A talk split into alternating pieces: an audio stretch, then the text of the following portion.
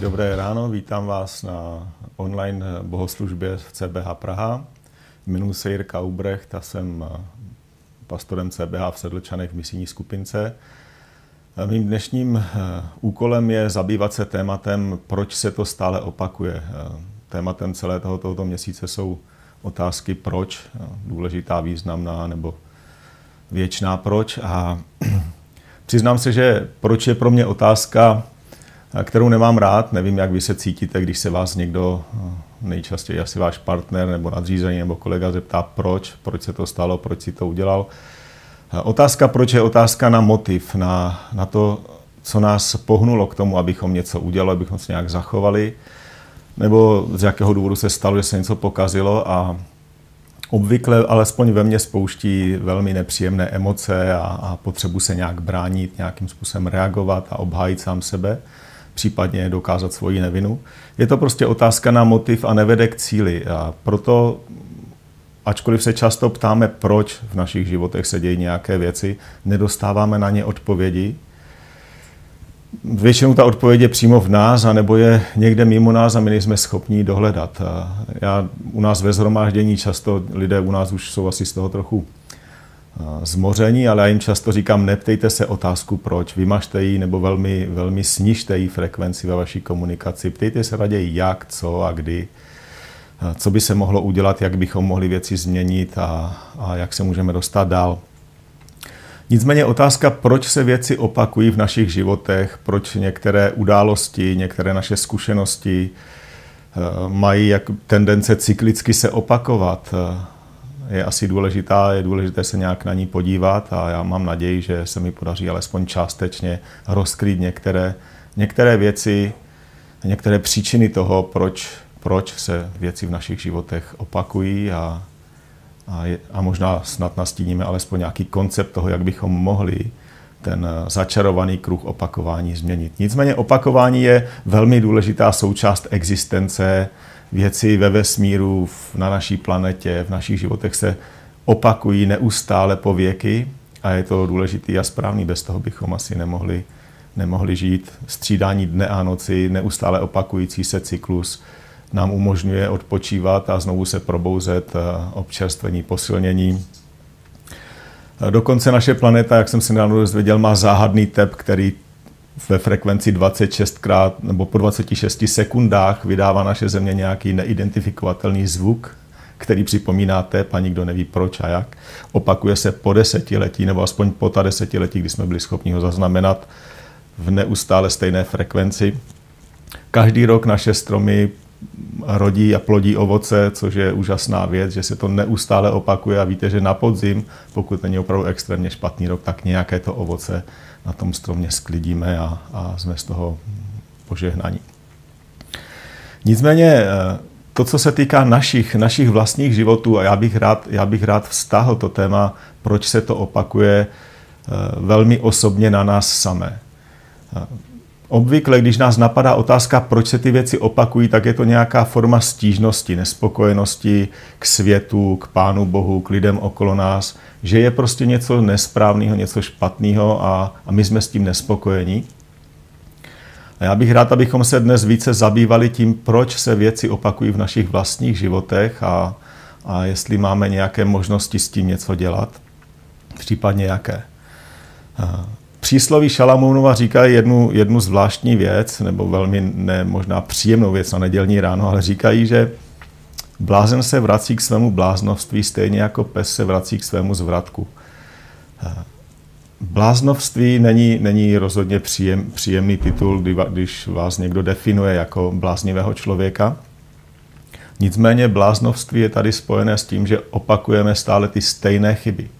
Kolem dokola děláme to stejné, víme, že to má špatné, špatné výsledky, Rozumíme tomu, že nás to nepřivede k nějakým rozumným řešením nebo, nebo příjemným věcem a stejně znova opakujeme ty stejné věci. Obvykle na to narážíme v mezilidské komunikaci, kdy prostě dojdeme do nějakého bodu a potřebujeme něco řešit a zjistíme, že naše, naše řešení, naše komunikace končí velmi často stejně. Rozhádáme se, urazíme se, odejdeme od sebe. Doufám, že tomu tak ve většině případů není, ale zjišťuji, že častokrát to tomu tak je. A to znamená, že působí v nás nějaké mechanismy, které cyklicky opakují a, a my jenom nějakým způsobem žijeme v cyklu, který nenabízí řešení. Nejsme schopni se dostat dál za hranici toho, co, co řešíme. Latinská přísloví, která jsem našel v souvislosti s opakováním, jedno říká opakování prospívá. Opakování je velmi důležitá, užitečná věc a záleží asi více na obsahu toho, co opakujeme, než na tom samotném mechanismu opakování.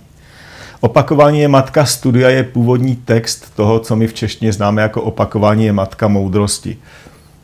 Když se nad tím zamyslím, dává mi to mnohem větší smysl, protože to, že pouze něco opakuji, mě neučiní moudrým. To, že něco opakuji, může znamenat, že si zapamatuji lépe definice z fyziky nebo, nebo z IT, nebo prostě to, co potřebuji si pamatovat, ale rozhodně mě to neučiní moudřejším člověkem. A pak je tu jiné přísloví, které říká, že stokrát opakovaná lež se stává pravdou a to je velmi nebezpečné. Je to fakt, který, který samozřejmě nějakým způsobem platí. A když stokrát a mnohokrát se opakuje ve vašich životech lež, nějakým způsobem se stane součástí eh, vašeho povědomí, chápání a možná ji nakonec přijmete za určitou pravdu. Problémy, které, které se v životech opakují, dnes zažíváme, asi všichni vnímáme jejich přítomnost v naší společnosti, možná v našich rodinách, v našich životech.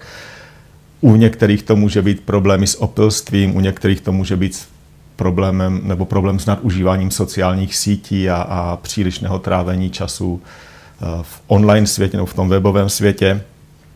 Pro některé to může být, eh, mít, být prostě problém s nějakou závislostí, ať už se to týká hazardních her, užívání nějakých látek, eh, drog podobně, anebo pornografie a tak dál. Pro někoho jiného to může být neschopnost eh, navázat trvalý vztah, časté střídání partnerů a, a neustále, neustále měnění nebo neustála změna ve vztazích, které nikdy nevede k uspokojení nebo k uspokojivému partnerství. A s celým tím, s celým tím uh, celkem nebo s celým, celou tou oblastí souvisí něco, co se týká nás samotných a to je něco, čeho bych já chtěl dotknout. To, co velmi často působí eh, problémy ve všech oblastech, o kterých jsem mluvil, je něco, čemu se říká obranné mechanismy. A to velmi souvisí s tou původní otázkou proč. Protože otázka, proč se dotýká motivů, dotýká se těch skutečných pohnutek a věcí a obranné mechanismy jsou způsoby chování, kterými se my naopak snažíme ty skutečné pohnutky a motivy a problémy zakrýt. Jsou to způsoby jednání, kterými vytváříme dojem, že jsme v pořádku, že nemáme žádný problém, že u nás rozhodně není žádná chyba. A jsou to způsoby, nebo jsou to některé z nich můžeme, můžeme eh, definovat jako uraženost. Urážím se, tím, tím ti dávám najevo, že prostě se z mě dotkl, že, že ta věc není, není správná odmítám tu informaci, kterou mi, mi sdílíš, můžu začít obvinovat druhého z toho, že on sám má problém a že to není můj problém. Můžu bagatelizovat to, o čem se bavíme a tvrdit, že to žádný problém ve skutečnosti není. Můžu dělat mnoho věcí, kterými zakrývám, že mám nějaký problém, že, že eh, já potřebuji tady nějakou změnu. A tady se dostávám k tomu klíčovému slovu, o kterém chci dneska mluvit, a to je změna. Pokud se bavíme o otázce, proč se věci stále opakují, znamená to, že jsou neměné, že se věci nemění, že zůstávají stále stejné. Což v praxi znamená tedy, že já používám ty stále stejné způsoby, mechanismy a, a jednání. A jediným klíčem pravděpodobně je tedy změna. Potřebuji něco změnit. To není asi žádná novinka pro vás, kteří neposloucháte. Já mám naději, že se mi to podaří maličko, maličko vysvětlit. Pán Ježíš se setkal kdysi s jednou ženou u studny v Samaří v, ve zvláštní atmosféře v zemi nebo v regionu, kde to nebylo úplně přátelsky nastavené a, a baví se s ní o, o velmi důležitých věcech jejího života a pak jí řekne, ty jsi měla pět mužů a toho, co máš teď, není tvůj muž.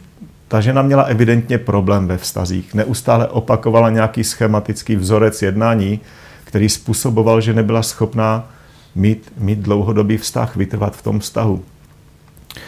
A Pán Ježíš nějakým způsobem přivádí ke klíčovým problémům nebo ke klíčovému bodu pro její život a ten se týkal její osobní zbožnosti, jejího, jejího osobního přijetí u Pána Boha a to je prostě nějaký klíčový bod pro nastartování změny.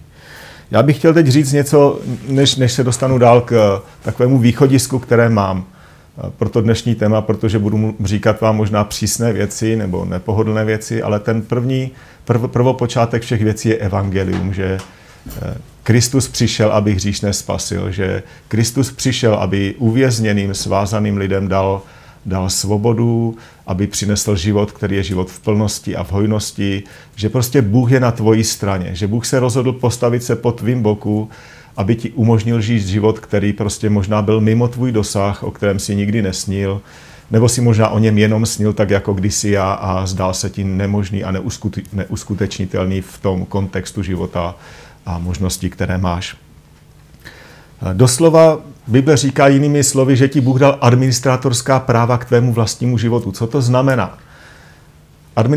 Administrátorská práva v počítači znamenají, že máš možnost a autoritu ovlivňovat, měnit nastavení toho systému, vstupovat do něj, měnit ho, měnit, jak bude fungovat, ovlivňovat, které funkce se zapnou, které se ne, nezapnou a tak dál. Boží slovo říká, že Ježíš přišel a dal nám moc stát se božími dětmi. Jinde říká že písmo, že skrze eh, přijímanou milost a spravedlnost od Pána máme moc vládnout nad svým životem. Znovu získáváme moc vládnout sami sobě. Měnit svůj život, vstupovat do něho a skutečně ho měnit. Pokud jste stejně jako já kdysi se snažili být jinými lidmi a možná jste v mládí a v dětství, jako já byli nadšení rychlými šípy, ti, ta mladší generace už možná ani neví, co to rychlé šípy jsou, ale zkrátka to byla parta kluků fiktivní, která vytvářela velmi pozitivní hodnoty a, a měli takzvaný modrý týden a zaškrtávali si každý den, kdy udělali něco dobrého. Já jsem toužil ze srdce jako kluk dělat dobré věci a inspirovali mě pozitivní osobnosti k životu, ale zjišťoval jsem, že nějak nejsem schopen vlastně ty ideály vůbec dosáhnout. A čím jsem byl starší, tím více mi docházelo, že tomu tak je, že, že prostě nejsem schopen dosahovat těch ideálů, které, které se mi vlastně líbí. Ale Ježíš přišel, aby se tohle mohlo stát skutečností, aby mohl dosáhnout toho eh, krásného, dobrého, po čem ve skutečnosti v duši možná toužíš a prahneš a co se zdá být mimo lidské možnosti a síly. Já to raději přečtu z, přímo z písma, aby to bylo zjevné. Neboť kdo přijímá rozhojněnou milost a dar spravedlnosti, bude v životě královat skrze toho jednoho jediného Ježíše Krista. Potřebuješ něco přijmout do svého života a to ti umožní královat ve svém vlastním životě, tady a teď. A to je úžasná věc. Stát se božími dětmi je moc, kterou dostáváme od Pána Boha. Být mu tedy podobnými, měnit, změnit svoji osobnost, svůj charakter k podobě toho nádherného obrazu Kristova, který, který je prostě skvělý. Teď se dostanu, to je nádherná věc, já se dostanu k druhému bodu, který přestává být ale pro nás tak pohodlný, protože říká, že už nyní jsme osvobozeni od hříchu. To je nádhera, není? Jsi svobodný od hříchu, takže nemusíš řešit, ale jaká je realita? Nemusím řešit? Moje zkušenost je, že lec kdy zhřeším. Moje zkušenost je, že nejsem dokonalý, navzdory tomu, že jsem přijal všechnu tu moc. A já jsem si uvědomil, že to Písmo, které říká těm, kdo ho přijali, dal moc stát se božími dětmi, znamená, že si získal moc stát se tím, že se s tím ještě nestal. Že tím, že přijal Krista, si přijal statut božího dítěte, ale nestal se mu ještě nutně tím podobný. Nestal se mu podobný v tom, v tom božím synovství. A... Takže to je nějaký proces. Vnímám tom velmi silně, že jsme povoláni do procesu stávat se tím, čím jsme se narodili. Stejně tak, jako naše dítě se teprve stává tím, co bude od počátku. Takže pojďme, pojďme k tomu, jak tvoříme svůj život. Jestliže máme moc vládnout nad svým životem, jsme to my, kdo ho tvoří. Utváříš sám svůj osud, svůj vlastní život. Nejsi nějakou hříčkou osudu, ale si tím, kým se stvoříš. Jak se rodí sopka? Víte, víte jak vzniká ten, ten sopečný vulkán? Někde ze země začne proudit láva a začne se hromadit okolo toho jícnu a postupně při těch erupcí, erupcích eh, toho magmatu nabývá vlastně na rozměru. Roste do výšky, do šířky, tuhne, spevňuje se, až je z toho možná gigantická hora. A to je přesně to, co se děje s námi. Ježíš říká, že to, co vychází z našeho srdce, určuje náš život a že to vychází ven z úst z, naši, z našich životů. To tedy, jak mluvíme, jak se chováme, tvoří to, kým se stáváme. Sami sebe utváříme tím, jak, jakým, jakým, nebo co produkujeme.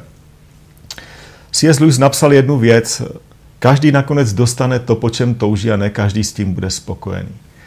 A to je něco, čeho se trochu obávám, protože to cílí přímo do nejhlubších tužeb našich srdcí. Každý dostane to, po čem touží, ne každý s tím bude spokojený. Stvrdneme možná ve věcech, stejně tak jako ten vulkán, ve kterých nám nebude dobře. Velmi záleží na tom, co, co produkujeme, čemu dovolíme, aby z našeho života přetékalo ven, protože to utváří a přetváří nás samé. Možná si teď zahrám trochu z psychologie, které tak úplně nerozumím, tak mi to odpustte. Ale písmo mi říká především střež svoje srdce, protože z něho pochází život. Tedy to nitro, které je uvnitř nás, máme střežit, protože až dojde k výbuchu, k nějaké erupci, tak bude rozhodující, co z tebe vyjde. Jaký typ, jaký materiál se dostane do světa, do ovzduší, když dojde k erupci tvého nitra.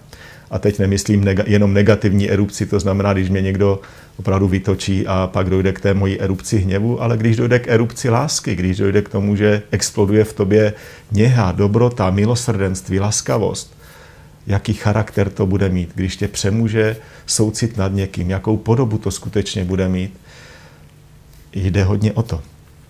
Takže zevnitř ven je první, první oblast. Záleží na tom, co pouštíš ze svého nitra ven, jakým způsobem a, a jak mluvíš s druhými lidmi nebo jak se chováš.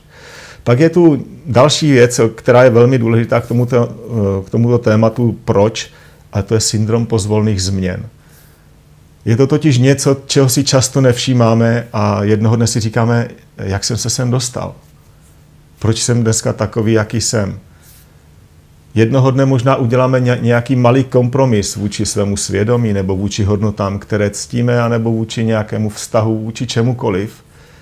A ten malý kompromis na počátku způsobí, že za deset let budete úplně jinde, než jste si přáli být. Je to velmi podobné tomu, když eh, pilot nastaví chybně autopilota, zadá mu o malou desetinu stupně špatný azimut toho letu, ale po tisíci kilometrech bude velmi daleko od původního cele, kam, kam měl doletět. A to je krásný obraz toho, jak působí ty malé, nez, nezaznamenatelné změny nebo velmi drobné změny v našich životech, které se zdají být bezvýznamné. Jeden člověk řekl, že eh, ďábel se skrývá v detailu a to je něco, co potřebujeme pochopit. Malé, malé věci rozhodují o, naš, o našem výsledku. Malé věci, drobné věci rozhodují. To znamená, potřebujeme být pečlivý. Eh, Bible mi říká, a to je takový, takový můj neustálý vykřičník nade mnou, Nedbalý ve své práci je bratr z houbce. Nedbalost je velmi nebezpečná věc. Nedbat na drobné věci v životě znamená, že přijdeš k velkým škodám. Mnohokrát se mi to stalo, ať už v práci, ať už ve vztazích, kdy, když jsem zanedbal malou drobnou věc, která se v tu chvíli zdála být bezvýznamná, ale vnímal jsem, že, že tam je a já jsem ji prostě přešel, nereagoval jsem na ní jednoho dne se mi vrátila s nějakým velmi, velmi nepříjemným třeba efektem. Naopak velmi eh, drobné malé věci, pozornosti, laskavosti, projevy něhy, lásky se ti jednoho dne vrátí a ty se budeš divit, jak moc ve velkém. To znamená, není to, není to v tom objemu a velikosti, je to v tom médiu, v tom, co používáš. Není to o tom samém opakování, ale v tom, co opakuješ. A syndrom pozvolných změn je velmi důležitý. Možná potřebujeme si udělat nějaký audit toho, jak potřebujeme dnes pracovat se svým životem a kde jsou nějaké zanedbané drobné věci, ať už zlé, anebo dobré, které potřebujeme buď utlumit, nebo buď rozvíjet. Takže je to v podstatě krásný obraz toho, jak se vaří žába. Údajně se dá žába uvařit tak, že ji vložíte do hrnce a budete ji pomaličku zahřívat a protože není schopná vnímat rozdíl teplot, tak nakonec se uvaří. Nikdy jsem to neskoušel a a ani jsem nenašel žádný regulérní jakoby, pokus, který by to dokazoval, ale traduje se to. Je to ale obraz toho, co se může stát nám, když zanedbáme malé změny, když přestaneme zaznamenávat ty drobné výkřičníky v našich životech, tudy nejdi, anebo naopak tudy jdi, jednoho dne zjistíme, že, že se něco hodně pokazilo, anebo naopak, že se něco hodně vylepšilo. Jedna z dalších oblastí, o které chci mluvit v souvislosti, proč se věci stále opakují, je horizont události. Já nevím, jestli víte, co to je, to poj- je to pojem z astronomie, který mě velmi zaujal, když jsem se zabýval tématem sebelítosti. Horizont události je prostě moment v blízkosti, nebo je to vzdálenost od černé díry. Je to jeden bod ve vesmíru, který rozhoduje o tom, jestli skončíte pohlcení černou dírou nebo jestli se ještě vyhnete. Je to ten moment, kde, kde prostě končí svoboda. Je to moment, kde i světlo se zakřivuje a černá díra pohlcuje to, co se k ní přiblíží. Tady, tady na ten rozměr, na tu vzdálenost. Mě to velmi prakticky připomíná to, jakým způsobem zacházíme někdy se svými životy, se svýma, se svýma zápasama. Je to moment pokušení, kdy nás něco přitahuje a svádí a my víme, že to je, že to je špatné, cítíme, že to možná není, není v pořádku, ale přesto jsme přitahováni, jak říká písmo, neodolatelně přitahováni k těmto věcem. A určitou, určitou dobu jsme možná rozrušení a, a rozjítření a, a, a přitahování jakým tím eh, příjemným vzrušením. Jo. Možná se to podobá flirtu nebo něčemu takovému. Ale když se přiblížíte příliš k tomu předmětu toho, co vás přitahuje, tak vás to prostě stáhne. Nevím jak, nevím, jak to znáte vy ze svých životů, ale mnohokrát jsem zjistil, že když jsem překročil určitou mez, tak jsem zjistil, že už není cesta zpátky, že, že vlastně nevládnu svoji vlastní vůli a že mě ta věc dostane. A pak sedím v troskách a říkám si, proč jsem to zase udělal. Nevím, jestli jste si položili někdy tuhle otázku, proč jsem to zase udělal. A, a jste udivení a říkáte si, jak je to možné? Přece jsem to nechtěl, vím, je to, že je to špatný. Proč jsem to teda zase udělal? Je to jednoduše, protože jsem si to vybral. Je to jednoduše, protože na začátku, kdy to nade mnou nemělo žádnou moc, jsem s tím začal tak trochu si pohrávat. Začal jsem se přibližovat postupně k tomu horizontu mé události. A událost mě strhla. Takže je velmi důležité chápat jednu věc, která se toho týká, a to je bažení. Bažení je věc, pojem, který se týká závislostí. Je to, je to období, kdy se člověk vlastně těší, kdy je nějakým způsobem přitahovaný, kdy je vzrušený z toho a těší se, že, že něco udělá.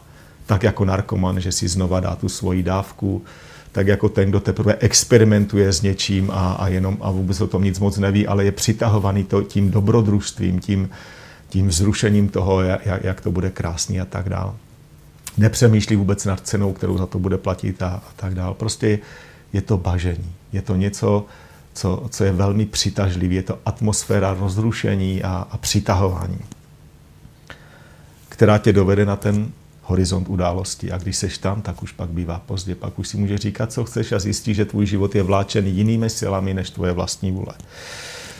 Život tedy řídí touhy, jak řekl někdo, někdo moudrý, a říká, že mozek pouze hledá důvody, jak ospravedlnit, abych mohl udělat to, co chci. A to jsem si v životě také vyzkoušel.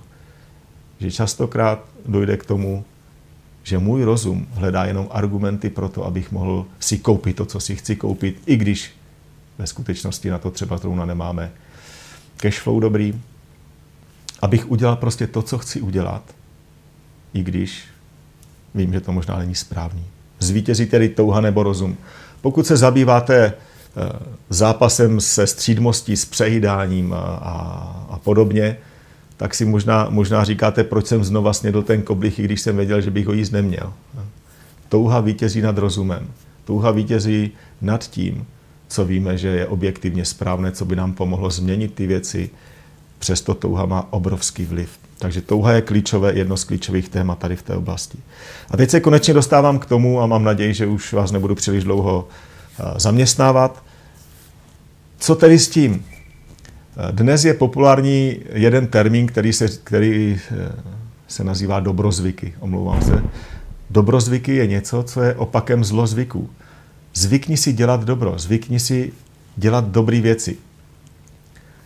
Opakování je matka studia. Opakování není sice matka moudrosti, ale začni tedy opakovat dobré věci. Importuj do svého života dobrý způsoby, který začneš opakovat. Tak jako člověk, který začne chodit do fitka a začne mechanicky opakovat nějaké cviky. Proč? aby získal kondici, aby mu nabili svaly, aby byl celkově lépe fit, nebo aby oslnil potom někde na pláži. Ty motivace jsou různé, ale začni dělat dobré věci. Opakuj dobré věci. Tím možná zbyde méně času na opakování těch špatných. Tím neříkám, že se špatné věci sami od, od sebe vyřeší. Každopádně je lépe věnovat prostor, energii a úsilí dobrým věcem. Výsledek posilování záleží na několika faktorech, jak jsem se dozvěděl. Já do fitka moc nechodím, nemám rád eh, ty hromadný, hromadný prostě akce, velmi jsem ostýchavý a stydlivý v tom se někdy jako před, předvádět nebo být viděn, takže raději, když už něco dělám, tak doma v soukromí. Ale to, co jsem se dozvěděl, je, že záleží na čase a na energii, kterou do toho vložíš. Tvoje výsledky záleží na energii a čase a na opakování. To, kolik sám ze sebe dáš do té tvojí vlastní proměny, kolik energie, kolik úsilí, kolik času tomu dáš a kolikrát to budeš opakovat, rozhodne o tom, jaký sklidíš výsledek. Když si naučíš opakovat a zvykneš si dělat věci dokola, opakovaně, stane se nějaká věc, buď ti pomůže umlčet tvoje svědomí, když to bude špatná věc, anebo naopak vyladit, vyleštit, vyčistit, vylepšit tvoje svědomí. Buď bude oslabovat tvoji schopnost ovládat se, anebo naopak posílit tvoji schopnost ovládat se. Buď, bude, buď budeš víc žít v mlze, budeš ztrácet pojem o hodnotách, anebo naopak budeš mít jasnější, krystaličtější pohled na hodnoty. Opakováním tvoříš tedy svoji budoucnost. Říká se, že zvyk je železná košile a možná, že každý z nás máme v šatníku dost železných košil, dost našich různých zvyků a možná dneska je čas začít měnit šatník. Jestli si kladeš otázku, proč se to zase stalo, tak se dostáváme k tomuto bodu. Potřebuješ změnit šatník. Potřebuješ vyndat některé své košile a donést tam jiné. Potřebuješ změnit některé své zvyky a místo nich dát prostě jiné. A teď se dostávám k tomu finálnímu, kdo za to může. Asi už tušíte odpověď, co vám řeknu. pokud jsme svobodní lidé, pokud máme právo rozhodovat o svých životech, pokud máme schopnost si volit, pak je to na nás.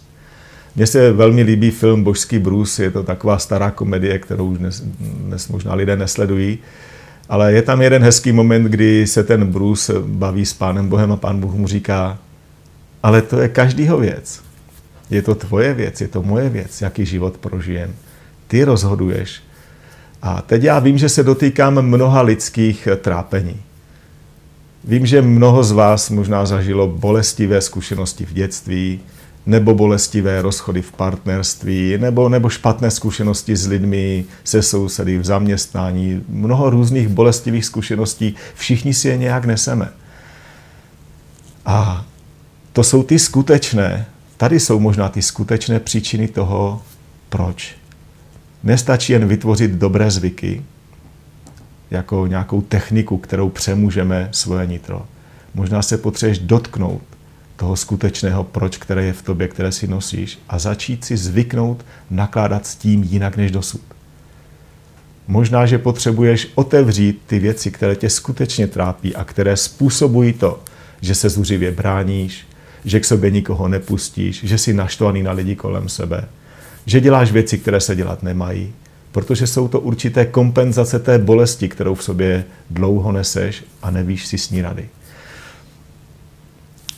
Takže ta klíčová otázka pro tu naší vlastní zodpovědnost je, co uděláme s tím, s tím gruntem, co uděláme s tou příčinou těch věcí. Chtěl bych, chtěl bych vám doporučit několik, několik bodů a myslím si, že to určitě není žádná, žádná speciální dokonalá rada jak. Ale rozhodně nezůstaň s tím sám. Nezůstaň sám s tím, ať už je to ten tvůj bolestivý problém, který v sobě dlouho neseš, anebo zlozvyk, se kterým dnes se trápíš. Nezůstaň v tom sám. To znamená, přizvi do toho někoho. Přizvi si do toho někoho z přátel. To ale znamená, že o tom budeš muset začít otevřeně mluvit. Pozvat někoho do svého trápení, do svých bolestí, znamená, že je zveřejníš. Že nějakým způsobem o nich začneš mluvit. Poctivě, férově a doplna. Vytvoř si tým, podpůrný tým. Když víš, že budeš čelit těžkým věcem, potřebuješ tým, který tě v tom podpoří. Požádej pastora, požádej možná lidi ze skupinky, požádej lidi z církve, svoje přátele, aby v tom s tebou byli, aby tě nesli na modlitbách, ale aby také byli těmi tvými garanty, těmi mentory, kterým ty se staneš zodpovědným, dobrovolně zodpovědným za to, že s nimi budeš sdílet, pokud se ti daří nebo nedaří. Omluvte mě. To znamená, přijmu dobrovolně někoho do svého života jako mentora, kterému jsem zodpovědný za to, jestli jsem obstál ve zkoušce nebo neobstál. Jestli jsem znovu použil své obrané mechanismy, když se ke mně někdo chtěl přiblížit a někoho jsem seřval, ně, ně, na někoho se urazil, anebo jestli jsem k němu byl přímý a sdílel jsem s ním skutečnost o sobě samém. Pokud žiješ v opakovaných eh, selháváních, pak víš, že musíš změnit strategii. Pokud si desetkrát po sobě selhal v té stejné věci, pak ti to říká jednoduchou informaci. Strategie, kterou používáš, není účinná. Potřebuješ najít nějakou jinou, lepší.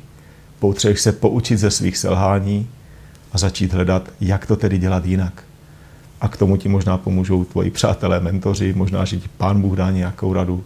Možná, že to objevíš sám, když začneš přemýšlet nad, nad těmi věcmi, proč se to opravdu dějí. Kdybys to totiž mohl zvládnout sám, tak už bys to dávno nedělal. Když bys mohl svoje problémy vyřešit sám, jak jsem si kdysi myslel milně, že to s Pánem Bohem všechno sám zvládnu, tak už bych to přece dávno vyřešil. Je to zvláštní takový možná náboženský blud, který drží lidi v zajetí jejich problémů a trápení, který říká, s Pánem Bohem to přece sám zvládnu, nepotřebuju k tomu nikoho dalšího ale ve skutečnosti Bůh nás učí, že potřebujeme velmi naléhavě společenství druhých lidí, že velmi naléhavě potřebujeme se navzájem povzbuzovat, utěšovat, že velmi naléhavě potřebujeme sdílet svoje selhání a hříchy s druhýma lidma, abychom žili jako boží děti ve světle. A tak vás chci povzbudit, ať už, ať už váš problém je v jakémkoliv stádiu, ať už se ti daří a, a prosperuješ, ať už se ti nedaří a zápasíš neustále dokola se stejnými, se stejnými problémy, sdílej se. Nezdílej to na Facebooku, ne, nepoužívej tlačítko share, ale sdílej to formou komunikace, otevřeného povídání, modlení se a, a prostě sdílení s druhýma lidma. Pozvi druhé lidi, dovolím vidět tvoje nitro, dovol vidět sebe samého takového, jaký jsi a možná budeš překvapený výsledky. Apoštol Petr říká ve svém druhém listu všem křesťanům, něco velmi důležitého a tím bych to rád uzavřel.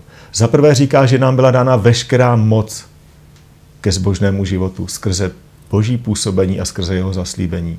Veškerá moc ke zbožnému životu. Je-li něco v kolizi vůči zbožnému životu v tvém a mém životě, pravděpodobně nevyužíváme tu moc, kterou jsme dostali. To je jedna z věcí, ale druhá z věcí, která v té kapitole je, když tohle to všechno jsme získali a dostali od Pána Boha, pak tedy máme něco dělat. Vynaložte veškeré úsilí, abyste ke své víře připojili ctnost, k ctnosti poznání, trpělivost a tak dál. Celý seznam vlastností, které máme připojovat k naší víře, k tomu všemu, co nám Pán Bůh dal, tou mocí, kterou jsme získali, máme připojit veškeré úsilí, abychom náš život skutečně mohli prožít kvalitně abychom dosáhli těch ideálů, těch tužeb, které v životě máme. Vynalož veškeré úsilí. Nepůjde to bez toho. Nepromeleš ne, jakoby ne, nepropohodíš se do Božího království. Život je náročná věc a pokud chceme žít krásný život, tak nás to bude stát veškeré úsilí, nejen trochu úsilí. Tak vás chci povzbudit. Těšte se z toho, že vám Pan Bůh vrátil administrátorská práva k vašemu životu, že skutečně máte svobodu a možnost určit, kým budete. Co se z vás stane, je to na vás a je to stejně tak na mě. Těžme se z té milosti, že jsme spaseni jeho milostí a láskou, že to neodvisí od našich skutků a že to dokonce neodvisí od toho, jak dokonalí budeme na konci naší životní cesty, ale že můžeme prožít mnohem krásnější, nádhernější život, kvalitnější a hodnotnější, než jsme si do dneska představovali. Pan Bůh vám žehnej, mějte se pěkně.